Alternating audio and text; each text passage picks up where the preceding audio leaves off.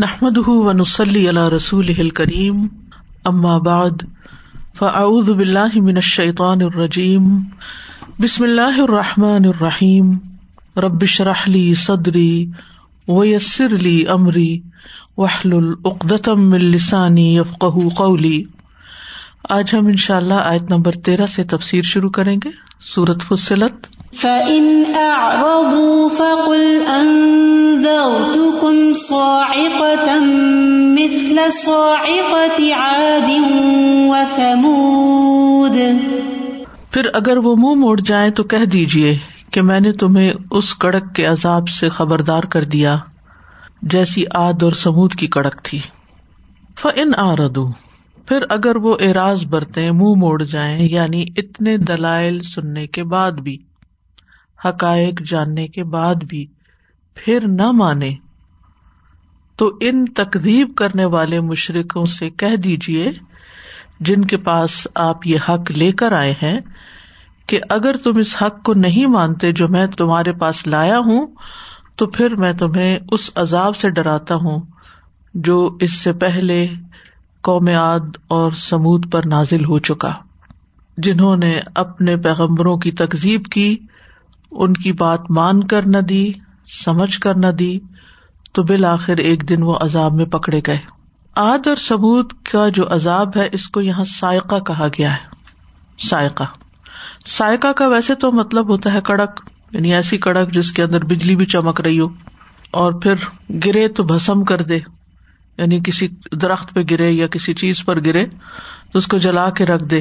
لیکن یہاں مراد اس سے عذاب ہے جو ان پر نازل ہوا۔ تو یہ دو قسم کا تھا یعنی آد اور سمود کا عذاب۔ آد کے اوپر شدید آندھی آئی اور سمود جو تھے وہ شدید زلزلے میں اور زلزلے کے ساتھ ایک چیخ بھی تھی جس میں وہ ہلاک کیے گئے۔ یعنی زلزلہ اور چنگاڑ کے ساتھ ہلاک کیے گئے۔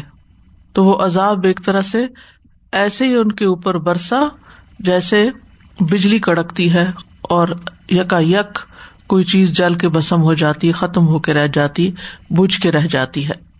یہاں خاص طور پر آد اور سمود کا ذکر کیوں کیا گیا؟ کیونکہ ان دونوں کا انجام قریش کے سامنے تھا۔ وہ جانتے تھے کہ ان کے قریب کی ان قوموں پر کیا گزری۔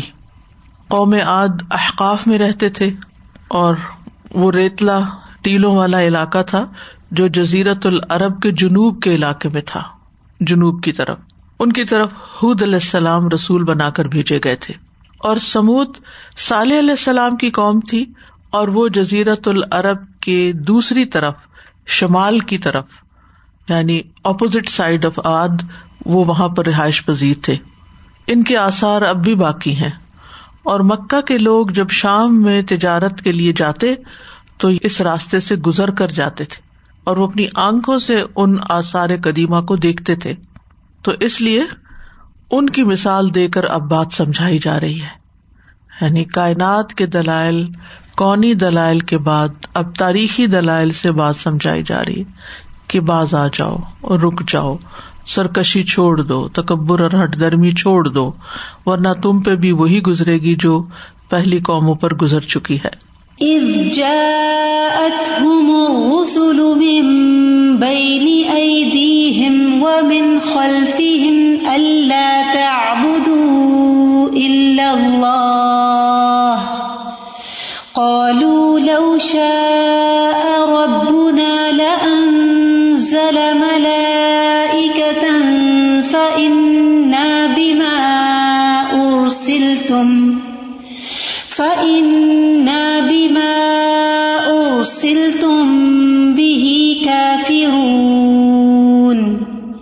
جب ان کے آگے اور ان کے پیچھے سے کئی رسول آئے کہ اللہ کے سوا کسی کی عبادت نہ کرو، تو وہ کہنے لگے، اگر ہمارا رب چاہتا تو ضرور فرشتوں کو اتار دیتا۔ تو بے شک تم جس چیز کے ساتھ بھیجے گئے ہو، ہم اس کا انکار کرنے والے ہیں۔ اس جا ات ہم رسول ممبئی نی ایدی ہم و من خلف ہوم کی ضمیر جا رہی ہے آد اور سمود کی طرف کہ ان کے پاس آئے تھے اور رسول کئی رسول۔ ممبئی ایدی ہم ان کے آگے بھی اور ان کے پیچھے بھی یعنی حد علیہ السلام اور صالح علیہ السلام سے پہلے بھی رسول آئے اور ان کے بعد میں بھی رسول آئے۔ تو اس کا مطلب یہ ہے کہ حد اور صالح علیہ السلام نے ان کو حکم دیا تھا کہ وہ ان پر بھی ایمان لائیں یعنی حد علیہ السلام پر، اور ان سے پہلے جو رسول گزر چکے ہیں، ان پر بھی ایمان لائیں، اور ان پر بھی ایمان لائیں جو بعد میں آئیں گے۔ یعنی جتنے بھی انسان ہیں، سب سے اس بات کا تقاضا ہے کہ وہ تمام رسولوں پر ایمان لائیں۔ آمن رسول بما ضلع علیہ مر ربی والمؤمنون، کل نامن اب اللہ و ملائکتی و تو ایمان کا تقاضا ہے کہ انسان سارے رسولوں پر ایمان لائے۔ اگر کوئی یہ کہے کہ میں اپنے پیغمبر کو مانتا ہوں لیکن باقیوں کو نہیں مانتا، تو اس کا ایمان معتبر نہیں ہوگا، قابل اعتبار نہیں ہوگا۔ قبول نہیں کیا جائے گا۔ تو اسی لیے آپ دیکھیں یہاں، یہ دیگر مقامات کے مقابلے میں یہ مختلف جگہ ہے، جس طرح بیان کیا گیا ہے اس جا ات و مرسول ممبئی عیدی ہوں ممن خلف تو ایک مانا کیا کیا گیا کہ جو ان سے پہلے اور جو ان کے بعد۔ تو گویا اس قوم کو ایمان لانا تھا اپنے رسول پر بھی اور گزرے ہو پر بھی اور آنے والوں پر بھی۔ صورت الحقاف میں بھی کچھ اس سے ملتی جلتی بات گزر چکی ہے۔ ود کر اخا آ دن اد اندر قوم احقاف وقد خلط نظر ممبئی نے یدئی و من خلفی اور آد کے بھائی ہود کا ذکر کیجیے جب اس نے اپنی قوم کو احقاف کے علاقے میں خبردار کیا اور یقیناً اس سے پہلے ممبئی نے یدئی ہی اب پیغمبر کی طرف اشارہ، اور اس کے بعد ومن خلفی ہی اس کے بعد کئی خبردار کرنے والے گزر چکے ہیں۔ یعنی نبی صلی اللہ علیہ وسلم کو خطاب ہے کہ آپ ان کو، قریش کو، اہل عرب کو، قوم عاد کے تجربے سے سمجھائیے کہ کس طرح ان کے رسول نے انہیں سمجھایا اور ان سے پہلے بھی رسول تھے اور بعد میں۔ مطلب یہ کہ رسول اللہ صلی اللہ علیہ وسلم کوئی نئے رسول نہیں ہے ہر دور میں رسول آتے رہے، ہر بستی میں رسول آئے ہیں۔ پھر اسی طرح یہ ہے کہ ایک مانا یہ بھی کیا گیا ہے کہ ان کے پاس جو رسول آئے، انہوں نے ان لوگوں کو ہر پہلو سے سمجھانے کی کوشش کی۔ اس جا ات ہم رسول ممبئی نے آئی خلف یعنی یہ قوم ہے، رسول سامنے سے بھی آ رہے، پیچھے سے بھی، ہر طرف سے۔ یعنی بہت محنت کے ساتھ انہوں نے تبلیغ کی، ہر ہر تدبیر اختیار کی، ہر ہر طریقہ اختیار کیا۔ کبھی سامنے سے آ کر ڈائریکٹلی کبھی انڈائریکٹلی کبھی آگے سے، کبھی پیچھے سے۔ لیکن انہوں نے صرف سرکشی ہی کی۔ یہ جو آگے اور پیچھے سے آنا ہے نا، یہ اس بات کی دلیل ہے کہ پیغمبر ہر طریقہ اختیار کرتے ہیں کہ جس سے قوم کو بات سمجھ میں آ جائے۔ اچھا شیطان نے بھی کہا تھا نا سم ملا آتی ان ممبئی ادی ہم و من خلف پھر میں ضرور ان کے پاس آؤں گا، ان کے آگے سے بھی، ان کے پیچھے سے، دائیں بائیں سے بھی۔ اس نے تو اور بھی زیادہ بات کی تھی۔ وہ ایمان من شما لم ولا تجد اکثر ام شاکری یعنی میں ہر طرف سے ان کے پاس آ کر، ہر ہیلے کو بروئے کار لا کر ان کو بہکانے کی کوشش کروں گا۔ اسی طرح اس حصے کا ایک اور مانا بھی کیا گیا ممبئی نیدی ہم و من خلف ہم کا، تیسرا مانا اور وہ کیا ہے؟ حسن بصری کہتے ہیں کہ رسولوں نے ان کو دنیاوی عذاب اور آخرت کے عذاب سے ڈرایا۔ ممبئی نہیں آئی جو ان کے سامنے تھا نہیں آگے جو فیوچر میں آنے والا تھا۔ وہ من خلف اور جو ان کے پیچھے سے آ رہا تھا یعنی دنیا کا۔ چوتھا مانا یہ بھی کیا گیا کہ رسول ان کے علاقوں میں بھی آئے اور ان کے ارد گرد کے علاقوں میں بھی آئے۔ یہ مانا بھی کیا جاتا ہے۔ ممبئی نے ہم یعنی ان کے سامنے سے بھی اور من خلف ہم یعنی ان کے پیچھے سے مراد یہ کہ اور جگہوں سے بھی، گرد و پیش سے بھی۔ اور ان کی تعلیم یا ان کی باتیں بھی ان تک پہنچ چکی تھی کہ یہ رسول صرف ہمارے پاس نہیں آئے، اور علاقوں میں بھی رسول آئے۔ مطلب یہ ہے کہ ان کو ہر طریقے سے سمجھانے کی کوشش کی گئی۔ اور سب نے ایک ہی بات کی، اور وہ کیا تھی؟ اللہ تابد اللہ، کہ تم اس کے سوا یعنی اللہ کے سوا کسی اور کی عبادت نہیں کرو۔ تمام رسول اللہ کے لیے اخلاص کا حکم دیتے تھے، شرک سے روکتے تھے۔ لیکن انہوں نے امبیا کرام کی دعوت کا رد کر دیا اور ان کی تکزیب کی، ان کو جٹلا دیا۔ ان کی یہی بات نہیں مانے۔ کیونکہ اگر وہ صرف یہ بات بھی مان لیتے نا تو ان کی نجات ہو جاتی۔ اپنے رب کو رب مان لیتے اور اس کے ساتھ کسی اور کو شریک نہ کرتے۔ لیکن بنیادی نقطے پر ہی اختلاف ہو گیا۔ اس لیے شامت آئی۔ قالو لو شاہ اربنا لا انزل ملائکا حجتیں کرنے لگے۔ یعنی انہوں نے اپنے رسولوں کی تکزیب کرتے ہوئے ان کا مذاق اڑاتے ہوئے کہا کہ ہم تمہیں نہیں رسول مانتے کیونکہ تم تو انسان ہو۔ اگر اللہ چاہتا تو ہماری طرف فرشتوں کو رسول بنا کے بھیجتا۔ قریش کا بھی یہی مسئلہ تھا۔ وہ عجب انجا اہم مندر من ان کے لیے یہ بڑی تعجب کی بات تھی کہ ایک نبی انہیں کے اندر سے ڈرانے والا آ گیا۔ یعنی ہمارے میں سے ہی ایک شخص نے اٹھ کر نبوبت کا دعوی کر لیا ہے۔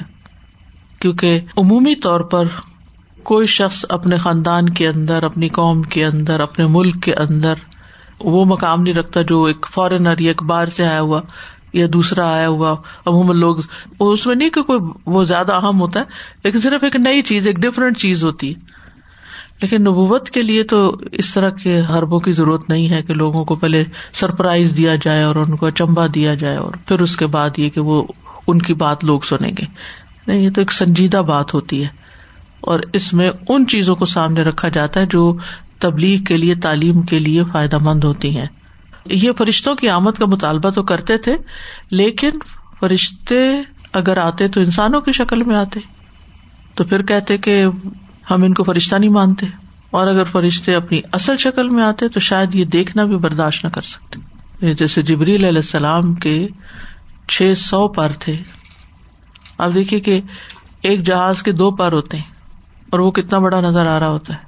تو آپ سوچے کہ چھ سو پر اور پھر جو حملت العرش ہے ان کا سائز اور اسی طرح جو باقی فرشتے ہیں۔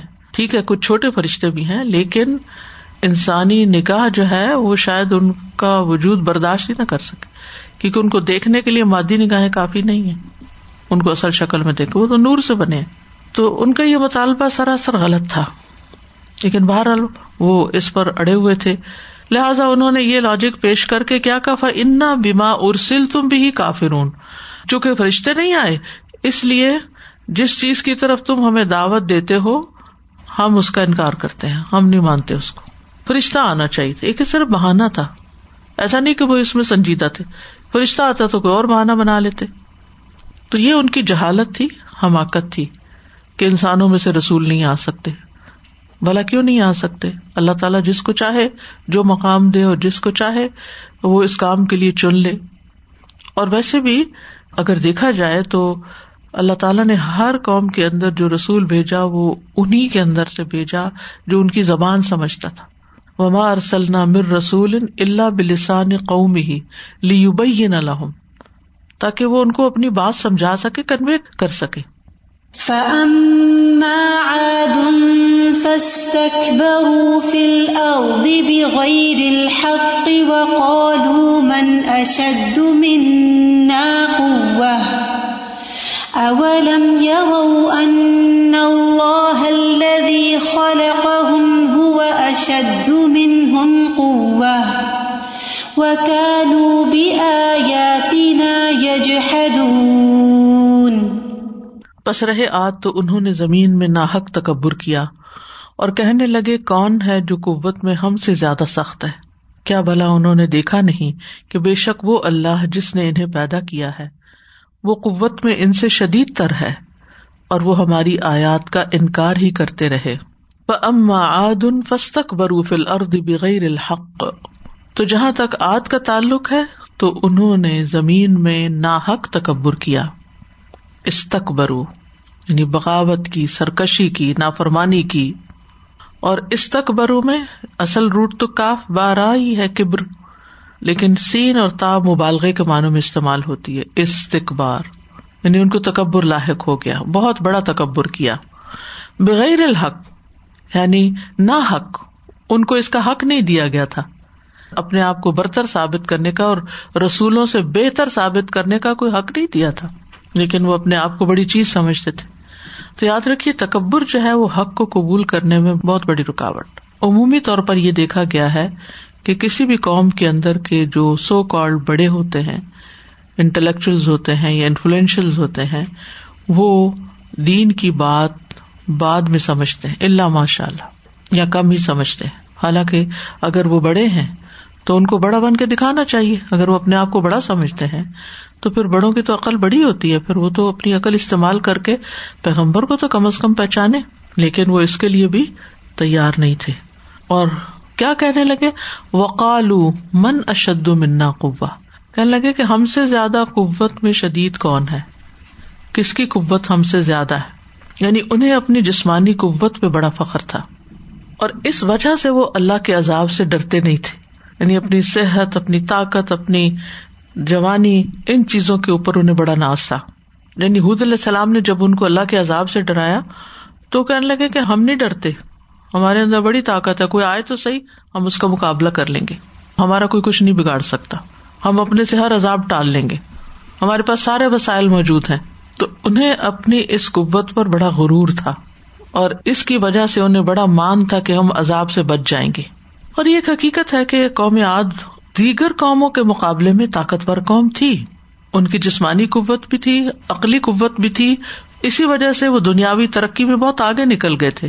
اللہ سبحان تعالیٰ خود فرماتے ہیں، الم ترقی ففا الربو کا بعد ارم ذات العماد التی لم یخلق مثلها فی البلاد یعنی وہ ایسے تھے کہ ان جیسا شہروں میں کوئی پیدا ہی نہیں کیا گیا تھا۔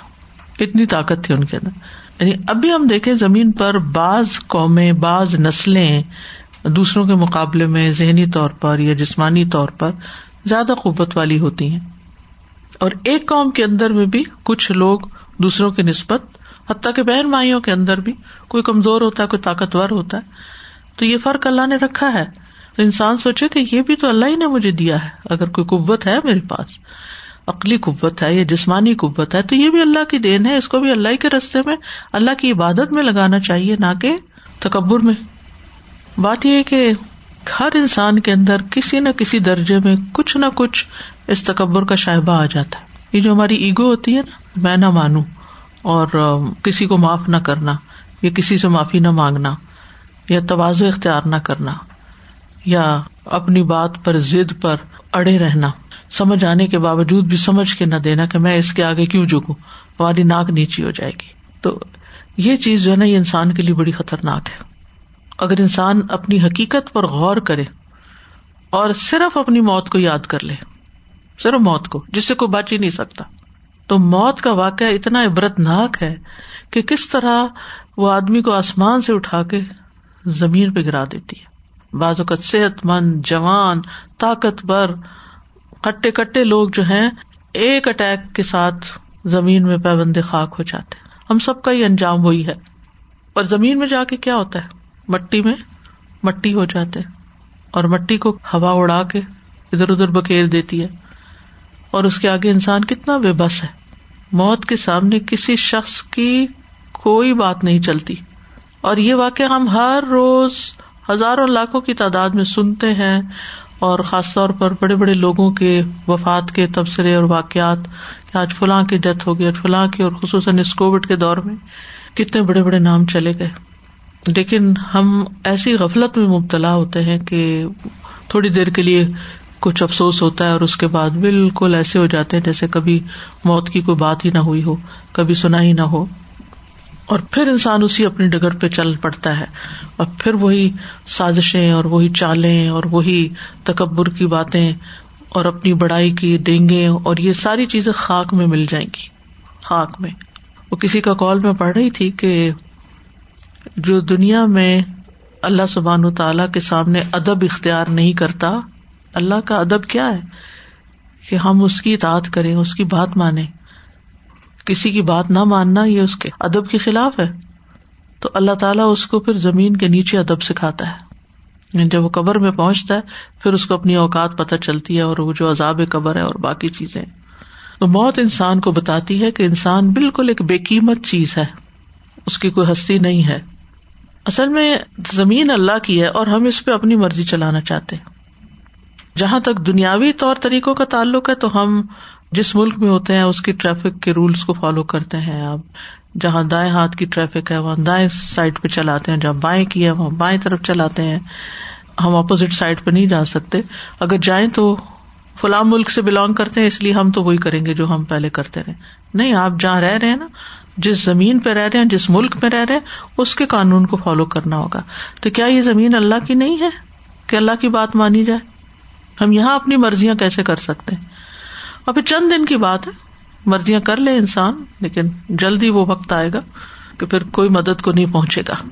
اولم یرو ان اللہ الذي خلقهم هو اشد منهم قوه کیا یہ لوگ دیکھتے نہیں یعنی غور نہیں کرتے، سمجھتے نہیں؟ کہ کس کو چیلنج کر رہے ہیں؟ اللہ کو۔ وہ تو عظیم الشان ذات ہے۔ جس نے سب کچھ پیدا کیا۔ ان کو بھی اللہ ہی نے پیدا کیا۔ ان کی قوتوں کو اللہ نے پیدا کیا۔ وہ ان سے بڑھ کر زیادہ شدید ہے قوت میں۔ کس کے ساتھ مقابلہ کر رہے ہو؟ اس کے عذاب کو ٹال لو گے۔ ناممکن۔ بکانو بھی آیات نہ یجہدون اور وہ ہماری آیتوں کا انکار کرتے تھے۔ یجہدون جہد کا مطلب یعنی سمجھ بوجھ کے پھر نہ ماننا۔ دل میں ان کو یقین تھا کہ یہ حق ہے، لیکن ضد کی وجہ سے، تکبر کی وجہ سے انکار ہی انکار کر رہے تھے۔ آیات سے مراد امبیا پر نازل ہونے والی آیات بھی ہیں، ان کے معجزات بھی ہیں، اور کائنات کی نشانیاں یہ سب آیات کہلاتی ہیں۔ فَأَرْسَلْنَا عَلَيْهِمْ رِيحًا صَرْصَرًا فِي أَيَّامٍ نَحِسَاتٍ ريحا صرصرا في أيام نحسات لنذيقهم عذاب الخزي في الحياة الدنيا. ولعذاب الآخرة أخزى وهم لا ينصرون. تو ہم نے ان پر تیز و تند ہوا، سخت نحوست والے دنوں میں بھیج دی۔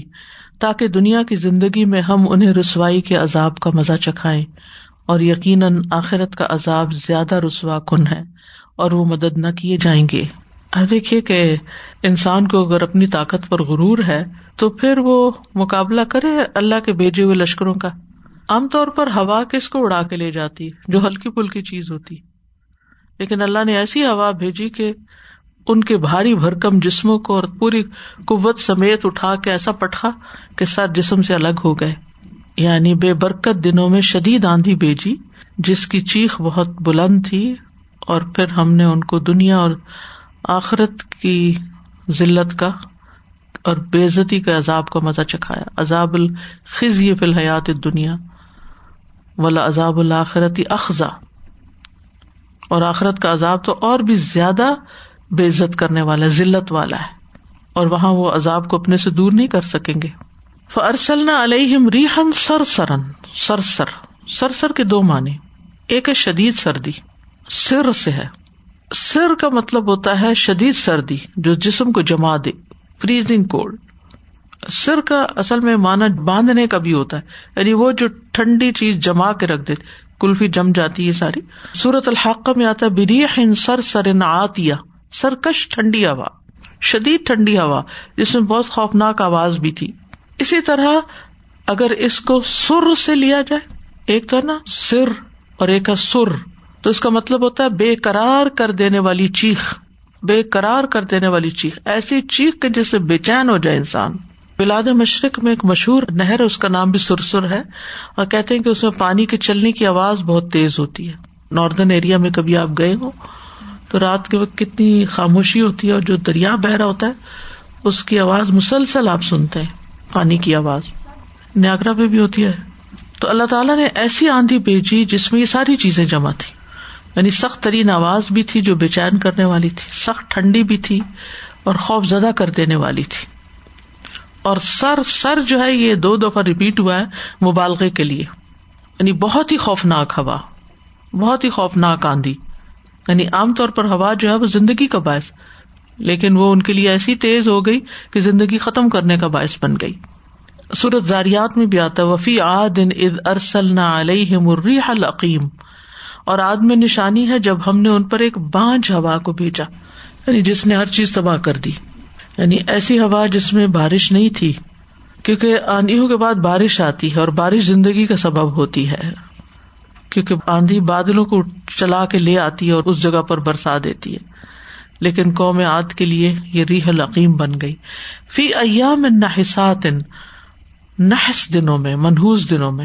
نحسات، نحسن کی جمع ہے۔ منہوس بدقسمتی والا۔ سعد اس کا اپوزٹ ہوتا ہے خوش قسمتی والا۔ فی ایام نحسات کا ایک مطلب تو یہی لیا گیا کہ وہ منہوس دن تھے۔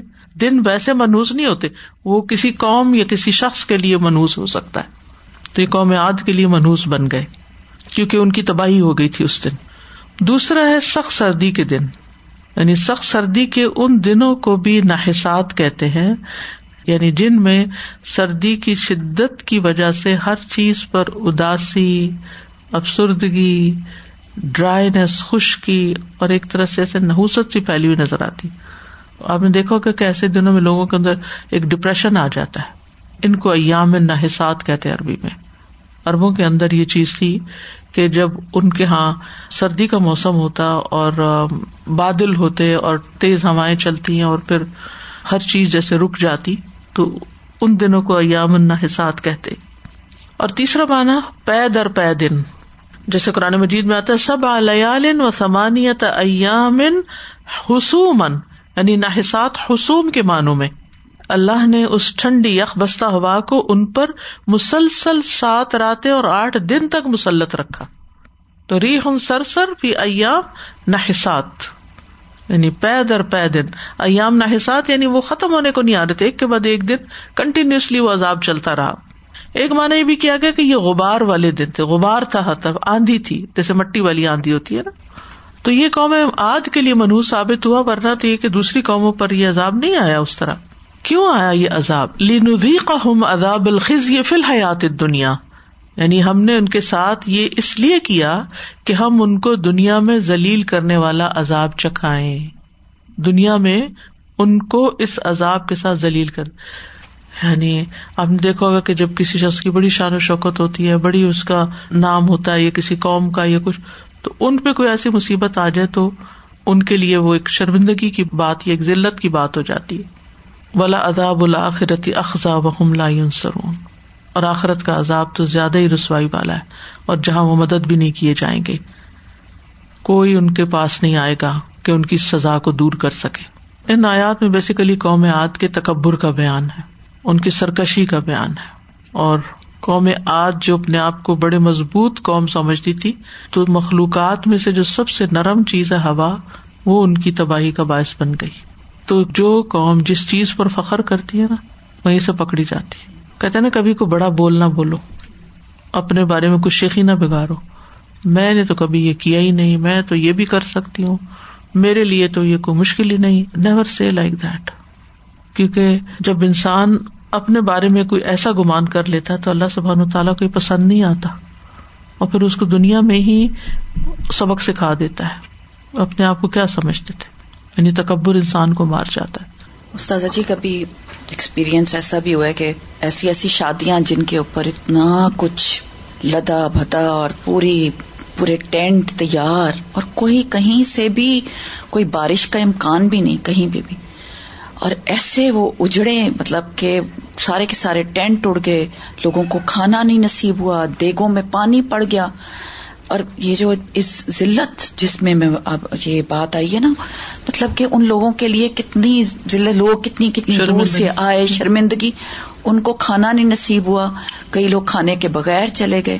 یہ واقعات سچ مچ انسان کو اس وقت ہلا دیتے ہیں کیونکہ ان میں پچھلے دنوں جیسے مہندی پھر کتنے دنوں سے فنکشن آج کل تو کوئی حد ہی ختم ہو گئی ہے۔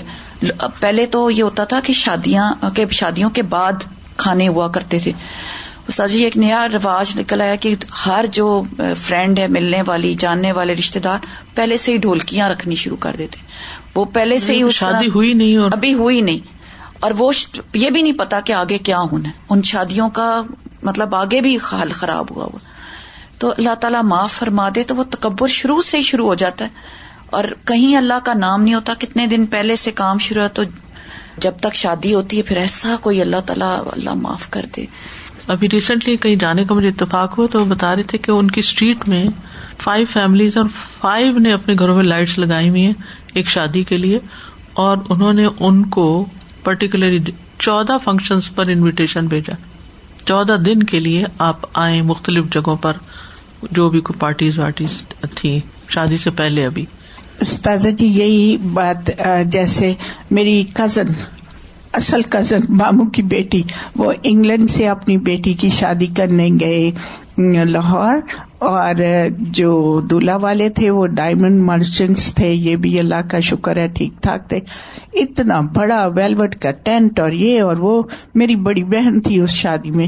کہتی ہے مبین، وہ لڑکا گھوڑے پہ، سفید گھوڑے پہ ٹک ٹک کرتا آیا۔ ایسی آندھی آئی، کہاں گیا وہ ٹینٹ اور کہاں گئے اس کے کھانے؟ اور اس کے بعد بھی وہ بچی ایک سال میں گھر آ گئی۔ تو اللہ معاف کرے بہت زیادہ شو اور اللہ تعالیٰ ہم سب کی آمین۔ غلطیاں معاف کر دے۔ جی استاد جی، میں یہ دیکھ رہی تھی کہ یہاں پر ایک تو آئے نمبر فورٹین میں جو بات کی کہ رب ہونا یعنی وہ رب کی تو بات کر رہے ہیں لیکن ہم مطلب سار جتنی ہم آیتوں میں پڑھتے ہیں پتہ وہ ہمیشہ ایک پیغمبروں کا دین کی بات کہنے والے کا انکار کرتے ہیں۔ یعنی آج بھی اگر ہم دیکھیں تو لوگ دین کی بات کہنے والے کو نہیں سنتے بلکہ اس کی جو زندگی ہے یا اس کی پرسنل زندگی ہے اس کے اندر زیادہ انٹرفیئر کرتے ہیں۔ ان کو یہ نہیں سمجھ آتا کہ جو وہ دین کی بات کہہ رہے ہیں ہم اس کو سنیں۔ وہ بات کیا ہے؟ وہ بات کیا ہے۔ اور دوسری چیز یہ استاد جی میں یہ دیکھی تھی کہ جتنی بھی قوموں پہ یہ جو عذاب ہے یہ سارے قدرتی آفات یعنی یہ وہ چیزیں تھیں کہ جو فائدہ مند تھیں۔ پانی ہے اور جیسے ہوا ہے آندھی کان ہے۔ ہوا ہر چیز ہمارے فائدے کے لیے لیکن اس کے باوجود وہ ان کے لیے عذاب کا باعث بن گئے۔ یعنی اللہ کی قدرت اللہ تعالیٰ اس چیز سے ان کو بتا رہے ہیں۔ استاذہ جی جو تکبر کی بات ہے نا، یہ صرف دین کی بات کے لیے نہیں ہوتی۔ جیسے اگر کوئی دنیا کی بھی کوئی بات بتا رہا ہے تو ہم اتنے زیادہ تکبر میں ہوتے ہیں کہ ہم اس کی بات ہی سننے میں تیار نہیں ہوتے یا جیسے کسی نے کوئی اچھی چیز مزے کی بنی ہوئی ہے پارٹی میں اور دوسرے کسی نے ریسیپی پوچھ لی، تو تیسرا ضرور بولے گا، نہیں، میں تو اس میں یہ بھی کرتی ہوں، میں تو اس میں وہ بھی کرتی ہوں۔ رائٹ اوے آپ اپنی بڑائی اور وہ سارا کچھ جو ہے وہ وہاں پہ کرنا شروع کر دیتے ہیں۔ اور زیادہ تر تو یہی ہوتا ہے کہ نہیں، یہ تو جیسے کوئی بات ہی نہیں ہے کرنے والے کو بالکل اگنور ٹوٹل یعنی کسی کی تعریف پسند ہی نہیں آتی۔ ایگزیکٹلی یعنی کس, کسی کی تعریف ہمارے سامنے ہو جائے تو نوز بلا اس کا یہ مطلب ہے کہ شاید ہمیں کچھ چھوٹا دکھا رہا ہے۔ حالانکہ ایسا تو نہیں ہوتا نا۔ ہر ایک کو اللہ نے مختلف خوبیاں دے رکھی۔ اور وہ اپنی بیچارے بتا رہے ہیں اور ہم اس کو پرسنل لے رہے تھے۔ اور دوسری یہ جو بات ہے نا استاذہ جی کہ اسی قوم میں سے رسول آئے تو میں یہی سوچ رہی تھی کہ میں نے کہا مثلاً یہی قرآن جب تک ہم نے اپنی لینگویج میں نہیں سمجھا تو ہم نے اس طرح سے تو ہمیں نہیں سمجھ میں آیا۔ عربی تو ہم بچپن سے ناظرہ تو ہم پڑھ رہے تھے لیکن ہمیں تو نہیں سمجھ میں آیا۔ تو اسی طرح سے اگر کوئی پروفٹ دوسری نیشن میں سے آتا ہے دوسری زبان میں آ کے بتائے گا تو پھر تو کیا ہی سمجھ آئے گی؟ اور بالکل وہ وأما ثمود فهديناهم فاستحبوا العمى على الهدى فأخذتهم صاعقة فأخذتهم صاعقة العذاب الهون بما كانوا يكسبون اور رہے سمود تو ہم نے انہیں بھی سیدھی راہ کی طرف رہنمائی کی، لیکن انہوں نے ہدایت کے مقابلے میں اندھے پن یعنی گمراہی کو پسند کیا، تو انہیں رسوا کن عذاب کی کڑک نے پکڑ لیا وجہ اس کے جو وہ کمائی کرتے تھے۔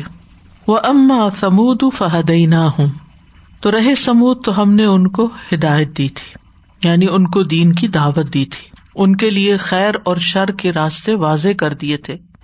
گمراہی کو ہدایت سے الگ کر کے انہیں بتا دیا تھا۔ یہاں ہدایت دلالت مراد ہے؟ ہدایت توفیق نہیں۔ فستحب العما الہدا۔ تو انہوں نے ہدایت پر اندھے پن کو ترجیح دی، ایمان پر کفر کو ترجیح دی، اطاعت پر نافرمانی کو ترجیح دی۔ فأخذت ہم سائقت العذاب الہون بما کانو یکسبون۔ تو ان کو بھی عذاب کے کڑکے نے پکڑا۔ اور ایسا عذاب جو رسوا کن تھا۔ ان کے اپنے اعمال کی بدولت بما کانو یکسبون۔ تو سائقت العذاب الہون کہا جاتا ہے کہ آسمان سے ایک چیخ آئی، موت کا پیغام آیا اور ہون جو ہے، ذلیل کرنے والا، جس نے ان کو ذلیل کر کے رکھ دیا۔ قرآن مجید میں مہین کا لفظ بھی آپ نے پڑھا ہوگا، اسی معنی میں آتا ہے۔ تو قوم سمود اور قوم عاد پر تباہ کن شدید عذاب آئے تھے۔ ان کے اپنے جرموں کی وجہ سے۔ سورت ہود میں آتا ہے وہ اخد الدین ظلم السیحت فاصبحوا دیارہم جاثمین کألم یغنوا فیہا جن لوگوں نے ظلم کیا تھا، انہیں ایک چنگاڑ نے پکڑ لیا، تو وہ اپنے گھروں میں اوندے منہ پڑے کے پڑے رہ گئے۔ گویا کہ وہ کبھی اس میں بسے ہی نہ تھے۔ ان کا یہ حال ہو گیا کہ گویا کہ کبھی یہاں کوئی آبادی تھی ہی نہیں۔ حالانکہ ان کی بھی انجینئرنگ بڑے ٹاپ کی تھی کہ وہ پہاڑوں کو کھود کے اپنے گھر اندر اندر بناتے تھے۔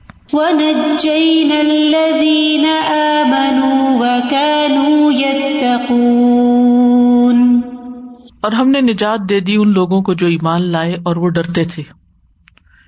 یعنی ذلیل کرنے والے کڑک کے عذاب سے نجات دی۔ کیونکہ ایمان بھی تھا تقوا بھی تھا۔ اور یہ دو چیزیں نجات کا سبب ہوتی ہیں۔ تو یہ اللہ کا فضل ہوتا نہ نہ ہم نے نجات دی، اللہ نے بچایا۔ ان کے ایمان کی وجہ سے، ان کے تقوا کی وجہ سے۔ یعنی شدید عذاب، زلزلہ، خوفناک چیخ، بجلیوں کا چمکنا، گرنا۔ یہ سب اس ظالم قوم پہ ہوا جو ایمان والے تھے، وہ بال بال بچا لیے گئے، نکال لیے گئے وہاں سے۔ صحیح سلامت رہے۔ سرتوت میں آتا ہے فلم جا امرنا نجینا صالحن ولدین آمن ماہ برحمت منا ومن خزی یوم ازن تو جب ہمارا حکم آ گیا تو ہم نے صالح کو اور ان لوگوں کو جو اس کے ساتھ ایمان لائے تھے، اپنی رحمت کے ساتھ نجات دی اور اس دن کی رسوائی سے بھی بچا لیا۔ تو اس سے یہ پتا چلتا ہے کہ ایمان اور تقوا بڑی قیمتی چیزیں ہیں جن کی حفاظت کرنی چاہیے۔ سورت یونس میں آتا ہے اللہ ان اولیا اللہ لاخوف علیہم ولاحم یا زنون اللہ دینا امن و کانو یتقون. خبردار، بے شک اللہ کے دوستوں پر نہ کوئی خوف ہوگا، نہ وہ غمگین ہوں گے۔ وہ جو ایمان لائے اور وہ اللہ کا تقوی اختیار کرتے ہیں۔ اللہ تعالیٰ ہمیں بھی تقوا عطا فرمائے۔